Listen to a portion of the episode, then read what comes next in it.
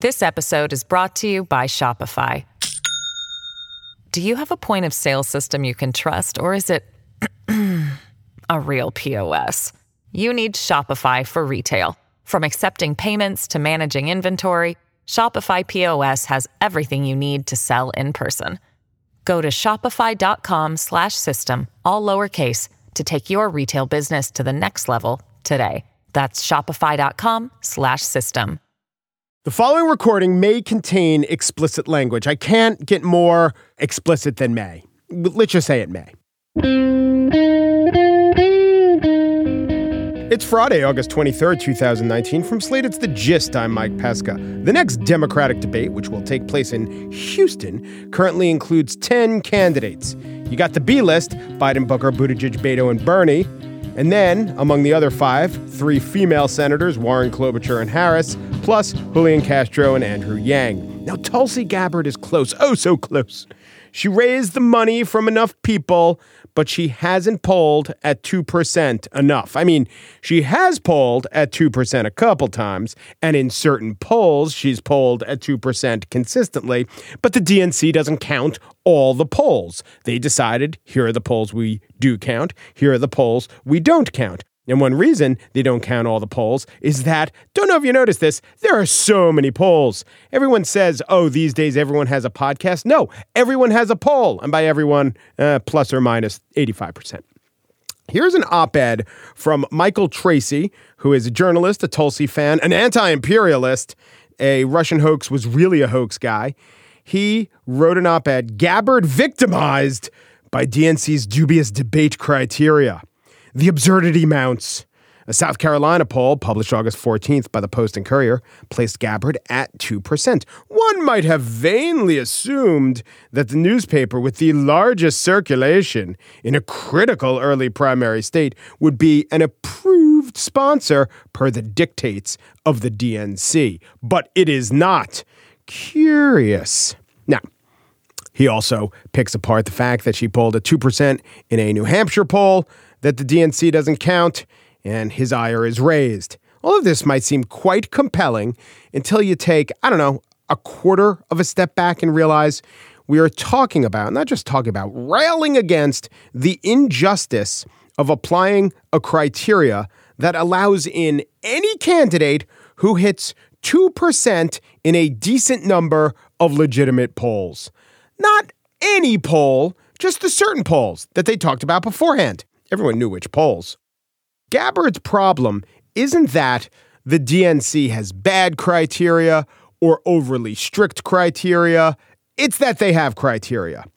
Michael Tracey at one point argues a poll that places a candidate at 1.4% could be considered non qualifying, but a poll that places a candidate at 1.5% is considered qualifying. He's trying to underline an absurdity, but really, he just pointed out to me oh, so when you say she's not polling at 2%, you're really saying she's not polling even at 1.5%.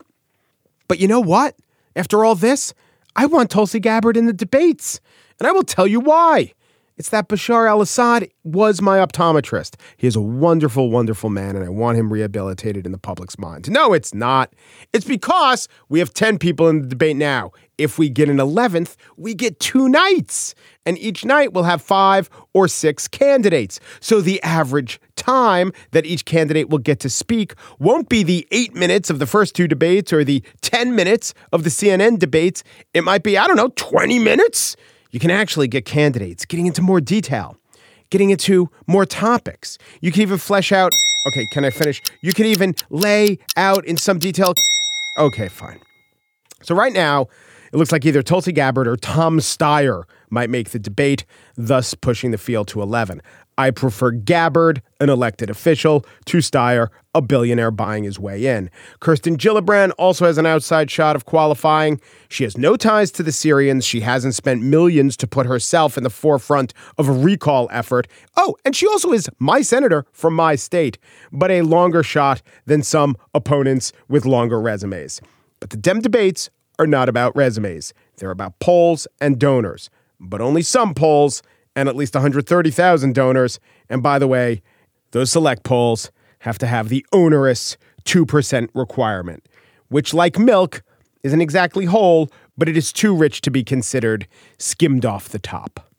On the show today, I spiel about the Koch brother. You know which Koch brother, the dead one, threat or menace. But first, it is our part two of an interview with Oregon Senator Jeff Merkley. Perhaps you remember and felt a little cliffhanged when I said this yesterday. So, if you ask, and they have asked every presidential candidate, of which, of which you almost were one, but then said, you know, I'd like to heal the Senate. Good luck with that, by the way, and we'll talk about that. Indeed, we do. I do want to say this. The senator mentions uh, the Koch brothers. Obviously, we recorded this before the news of the death of David Koch. And you know that because you heard part one yesterday. I don't know. Maybe you thought that we just had Senator Jeff Merkley overnight for 24 hours crashing on a couch in the lobby. Don't worry, Senator. That's just Tenzin. He straightens the office up at night. Anyway, it was recorded before we knew David Koch was dead. But after a pretty detailed account of the ways he distorted democracy was fully understood. Me, Senator Jeff Merkley, up now.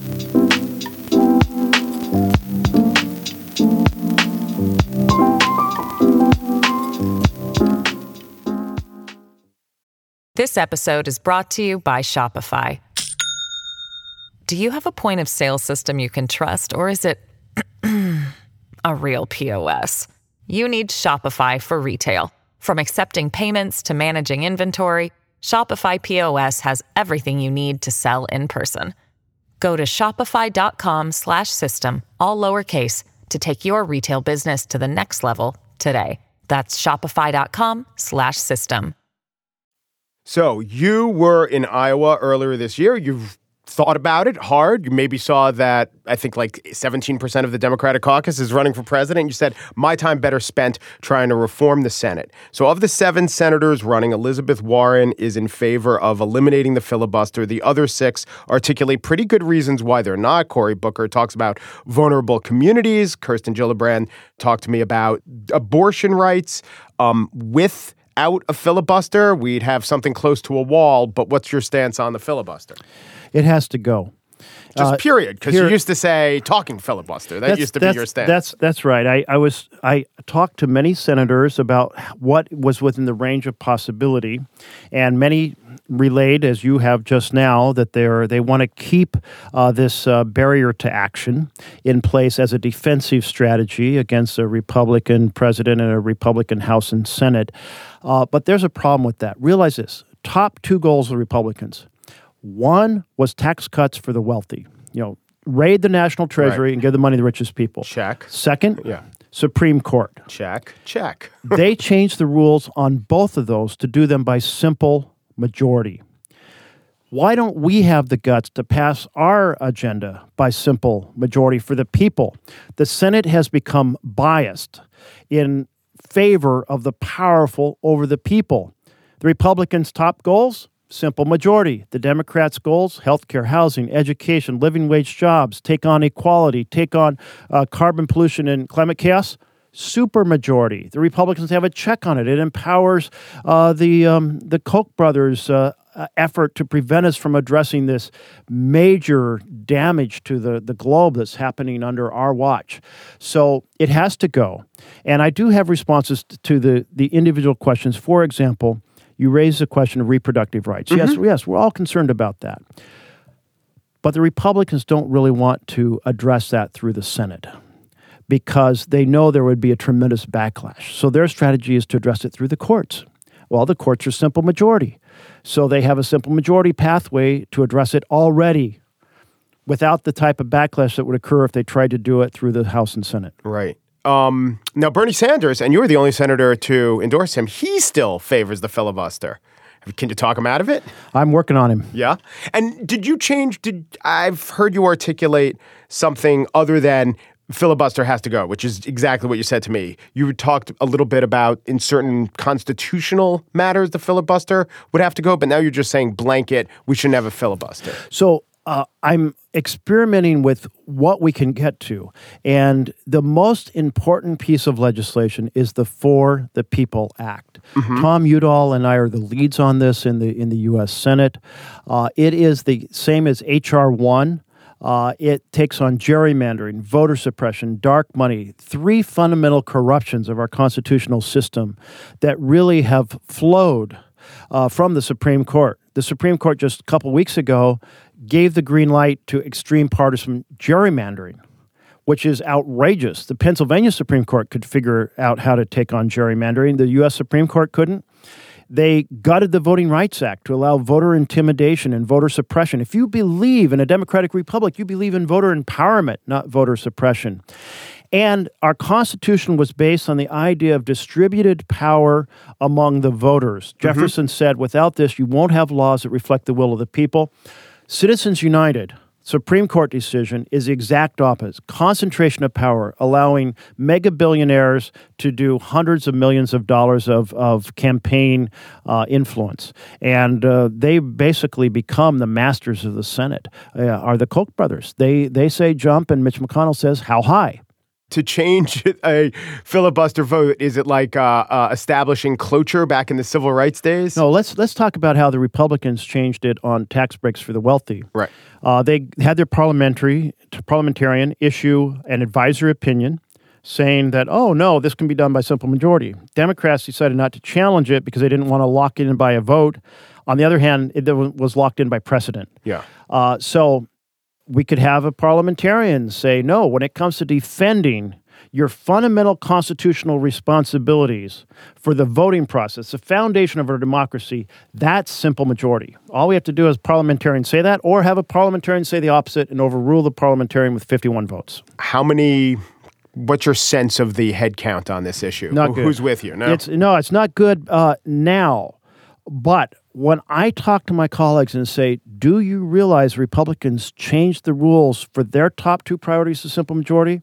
And are we not going are we going to again disappoint the American people and not stand up for them by allowing Mitch McConnell to blockade us? They, you, I see the gears turning their heads, and they're going, "Yeah, yeah well, that's there. You got a point there." Mm-hmm. So, uh, I, I do think that there is a growing appetite to be able to be an effective body. And this idea that a supermajority was the design of the Senate, that is absolutely historically wrong. Started in 1917, right, with Woodrow Wilson. That's right. That's right. It evolved from the courtesy of hearing people's opinions. Right. And even after 1917, which was the issue of arming commercial ships and people being afraid of it pulling us into war, even after that, it was very, very rare. I was first around the Senate as an intern for Senator Hatfield in 1976. I never saw a supermajority vote. You can't spend one day on the floor of the Senate today without seeing the requirement for a mm-hmm. supermajority vote the Constitutional Congress had a supermajority requirement. It paralyzed it. And the founders explicitly did not put a supermajority on Congress for that reason. And Hamilton in the Federalist Papers talks about how utterly destructive it would be to have a supermajority. Yeah. So let and they did just, and they set it in place, and for hundred years, hundred fifteen years, there were not, there was none. So I think as my colleagues become more familiar with what the Republicans right, right. have done and the founders' design, and their desire to actually affect the big issues affecting America, there's a chance that they will gravitate towards action.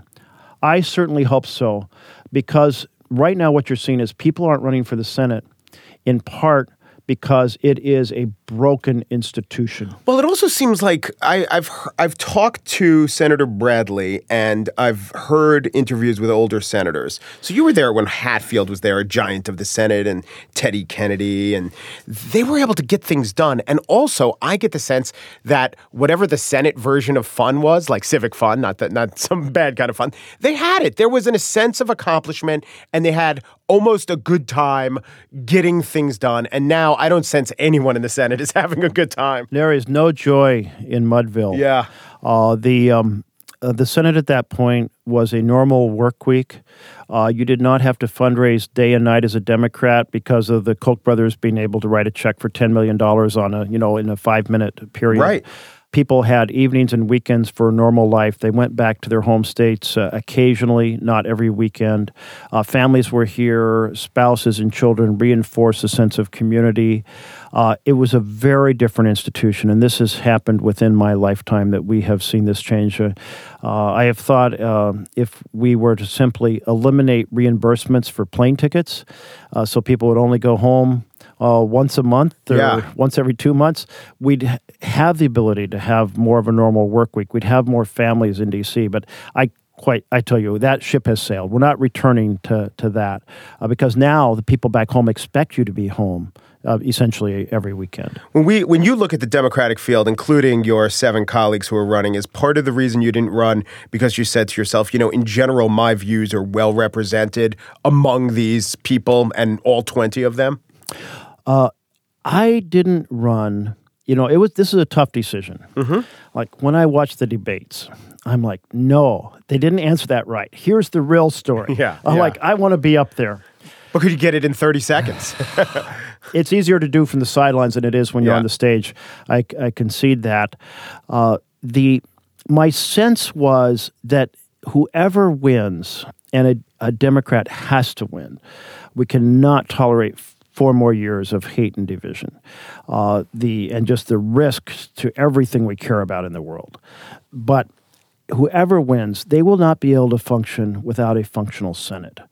And I feel that my life history of having been around the Senate going back to the mid 70s and then working for Congress in the 80s, like I saw it work. Mm-hmm. And most senators serving today have not seen the Senate work. And they think this is almost the way it's been designed. And so I feel an, a moral obligation to be engaged in that conversation to try to restore it. Yeah. Quite frankly, I'm not so optimistic, but I have to try, and I have to try to rally my colleagues to this fight. Even my Republican colleagues are deeply frustrated by the inability to put amendments on the floor. So I'm talking to several about them about a bipartisan right to amend. Yeah. Take on Mitch McConnell, who refuses to allow amendments. they would have to be going against Mitch McConnell. They would have to be willing to take him on, but Yeah. they are. I mean, privately, they are frustrated, uh, and I mean, Mitch McConnell, when he was out of out of the majority leader, when he's minority leader, he said, "When I'm majority leader, it'll be very different. It will be an open amendment process." Right. That was, of course, a well, not accurate. that was a whopper. One of the theories of a functional Senate is something akin to bipartisanship. So Joe Biden floats this ideal idea that you know once we as the Democrats take the majority, the fever will break, and they'll see the wisdom of working with us. In the book, uh, you don't write this off entirely. You wanted to. You said to yourself, maybe I could speak to Jeff Sessions, Jeff to Jeff, as you say it, though he's a Jeff Beauregard and you're a Jeff Allen, so it's not exactly the same. But how much is making the Senate functional based on the spirit of bipartisanship, and how much is it based on structural changes that might actually be not at all bipartisan to get them enacted? So, on modest things, you can absolutely work in a bipartisan fashion today. Right. Uh, for example, I just worked with Mitch McConnell. I, I talked to him five times over the Department of Agriculture's desire to eliminate uh, Citizen Conservation Corps facilities in Oregon and Kentucky. I worked with Mitch McConnell to legalize hemp because it's an important issue to Kentucky and Oregon. Yeah. You, you can name almost any conservative uh, senator, and there's some project I've worked on them with.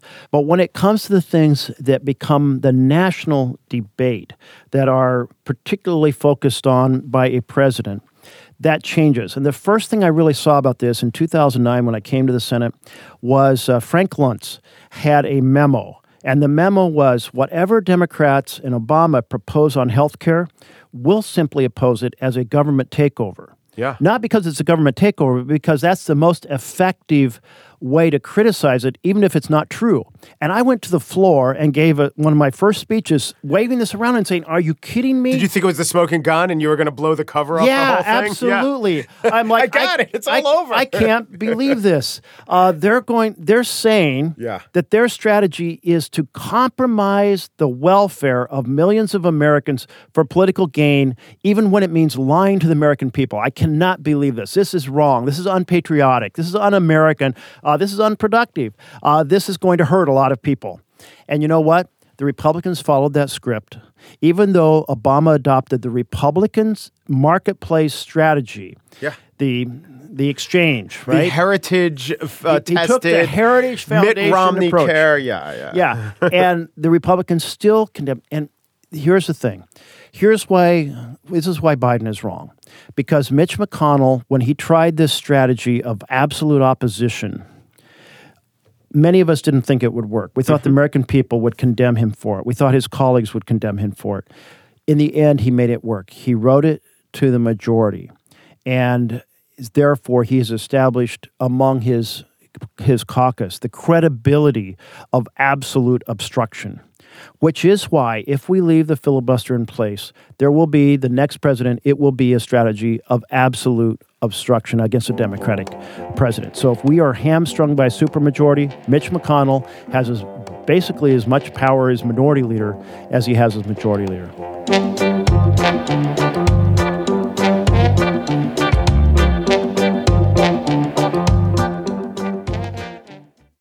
And now the spiel. The richest New Yorker died today, and as you would expect from the demise of a very, very, very, very rich New Yorker, the place of death was the Hamptons. The richest New Yorker didn't seem to me like a New Yorker, even though his name is inscribed on great cultural institutions that make this city the city, like Lincoln Center, the Museum of Natural History, New York Presbyterian Hospital.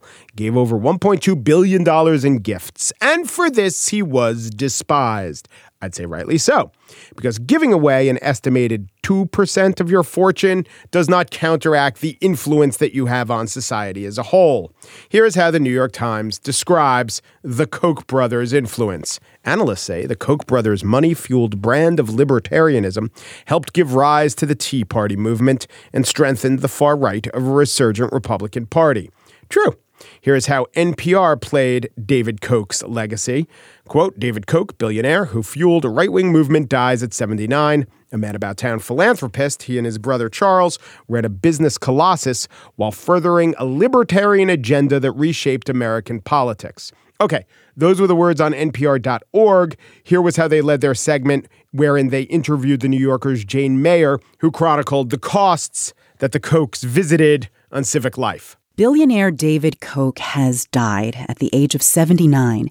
David Koch, along with his brother Charles, poured their money into libertarian causes that gave rise to the Tea Party movement, which helped push the Republican Party to the right.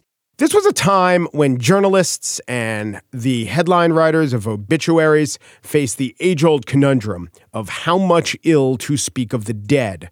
I would say the newspapers mostly got the headlines right. They were adequate. CNN, David Koch, billionaire businessman and influential GOP donor, dies. Wall Street Journal, who, by the way, loved the political initiatives of David Koch, wrote Billionaire David Koch, who used his wealth to reshape U.S. politics, dies at 79. Washington Post, Opposite of the Wall Street Journal, they routinely and loudly invade against his initiatives, especially the role of dark money in politics, said David Koch, billionaire industrialist who influenced conservative politics, dies at 79. If anything, that was a little soft playing it. There was a time when it would have been just simply de rigueur to note the passing of a person who certainly had a demonstrable effect on politics in a fairly neutral way. The fact that we could demonstrate that that effect was a baleful effect would be further stuffed in the paragraphs. And I have to say, the newspapers of today followed that pattern.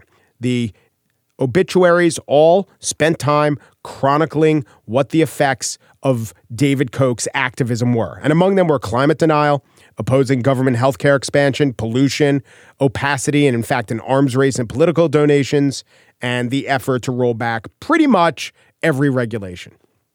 So you add that all up. This is why my colleague Jordan Weissmann of Slate tweeted David Koch was a villain who devoted his wealth to further enriching himself and his fellow plutocrats while spinning us all toward environmental doom. I don't believe in an afterlife, but if there is one, I hope his soul suffers for eternity. Oh, what? So, Jordan, if you believe in an afterlife, it has to be the heaven and helly one. Why can't it just be a nice neutral afterlife or the Buddha or reincarnation? You're very, very, very binary and Judeo Christian with your possible afterlife scenarios. Here's how I see it David Koch had a demonstrable, objective ill effect by many, many empirically measurable ways on many, many Americans, maybe even most Americans. The Kansas Project denuded that state of resources and funds, threw it into chaos, skewed normal politicking, and was roundly rejected by voters. His brother also donated to Wichita State their basketball arena, so even, no, not even. But was David Koch evil? Was David Koch a villain? He led to some bad effects, but I would just say if you want to call him a villain, that is fine. I don't think it's the best to do it in the headlines. Most of the newspapers didn't, they refrained. That's also fine. Let's also take account of the fact that He might have been a villain, but he was working within a system. He had accomplices, he had co conspirators. And I, I have been wondering about this. Work this out with me here. If we tease out the implications of saying, David Koch, here's what you need to know, was the villainy, are we then saying that libertarian views are inherently immoral? It seems weird to say that, that to believe in this set of beliefs makes you an immoral person. So, what is the step where belief or thought becomes immorality? With some thoughts, it's, it's in the very thought itself. Nazi beliefs, the Proud Boys. Just to hold those beliefs, I believe, makes you immoral. But does being a libertarian do that? I don't think so. So then what's the difference? When you see those beliefs put into action, as the Koch brothers did more than anyone could possibly hope to in American society, and you see those actions hurting people, does that make you immoral? A lot of people would say yes, but maybe to give them the benefit of the doubt, they would say, well, society hasn't just been pushed hard enough, or a lot of the changes that we advocated for are having a positive effect. Just the negative effects are being known. At what point does belief make you immoral? Is it when that belief is paired with effectiveness?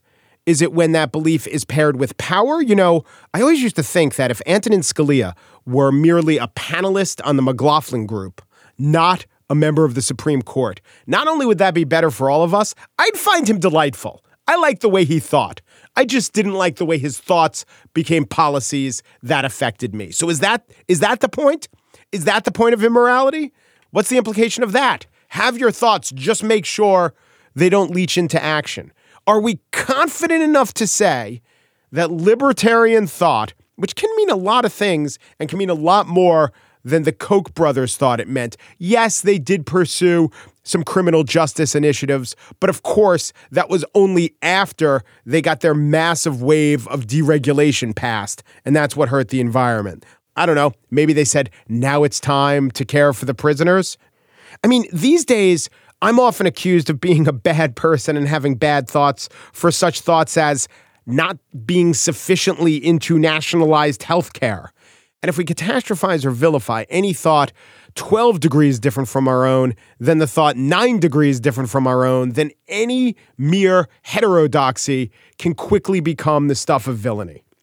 Anyway, what I'm saying is David Koch definitely fits the bill of villainy, but I don't know if it was for his thoughts.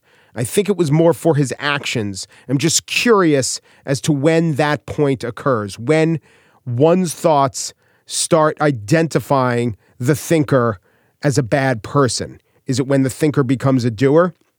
Now, for the last few minutes, I've been circling around what the Koch brothers' thoughts were. And rather than having me summarize them, here's a clip from Charles Koch, who rarely gives interviews. He was talking to the podcaster Tim Ferriss, and Tim Ferriss asked him, What are the existential threats? AI, global warming. Here's what Charles Koch said I think the biggest threats, as they were for millennia up until the 18th century are top down. The tyranny of experts, the fatal conceit that a few smart people can go tell everybody how to live their lives. And what we're finding, we're working with these social entrepreneurs, the ones who have good solutions, micro solutions, not macro solutions, because they've lived through problems and they they work their way out of it and they know what works and are proving it every day that that's what we need as society as as Hayek found in history that enables people to pursue their own interests in a way that is mutually beneficial and leads to peace and harmony. And these top down solutions, all they do is create partisanship and and uh, and conflict. And that's what we see today in this country because it's politics is win lose game. Working together to your mutual benefit is win win as opposed to win lose. So we need to maximize the amount that we allow people to do to advance their interests in a way that benefits others. Look, I don't think Charles Koch is lying. I think he honestly believes in the tyranny of bureaucrats or smarty pantses or just anyone other than resourceful individuals. And I think a lot of people agree with him. I also don't think it's apparent on its face that if you believe in the threat of tyranny of so called experts, that you are necessarily on a collision course with society itself. And that is what the Kochs believe, or what the Koch believes and what one Koch believed. He had the means, he had the methods to pursue that belief, and the institutions of our democracy were unable to stop him. Or put another way, the institutions were eager to help him along, especially after he bent the institutions to his will.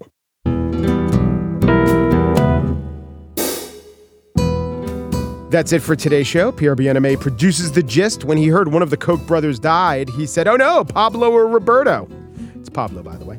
Daniel Schrader also produces The Gist, and 30 years ago, he was produced by Elizabeth Miles Schrader with an assist, big assist, from Philip Daniel Schrader. And Mrs. Schrader didn't just produce Daniel, also produced in the litter Catherine, twinsies. Happy birthday. Your 20s are over, sir. They may have been marked by the slowest economic recovery of all time. Also, during your 20s, no multi camera sitcom won an Emmy. It's really good to put your 20s in the rear view, don't you think, based on these facts? And just consider what your 30s will hold. You'll be eligible to run for president in five years. You'll get cheaper insurance rates. That ABC show 30 something will start to have more resonance. And what's the downside? Yeah, we're closer to death, but that's only if you look at the actuarial tables. If we go by the doomsday clock, it's going to be a mass extinction event. So happy birthday, and here's to at least 30 more. The gist. What did I say? At least, at least 30. At least as a floor. Fine, 36 more. You happy? Umperu, Deperu, Duperu, and thanks for listening.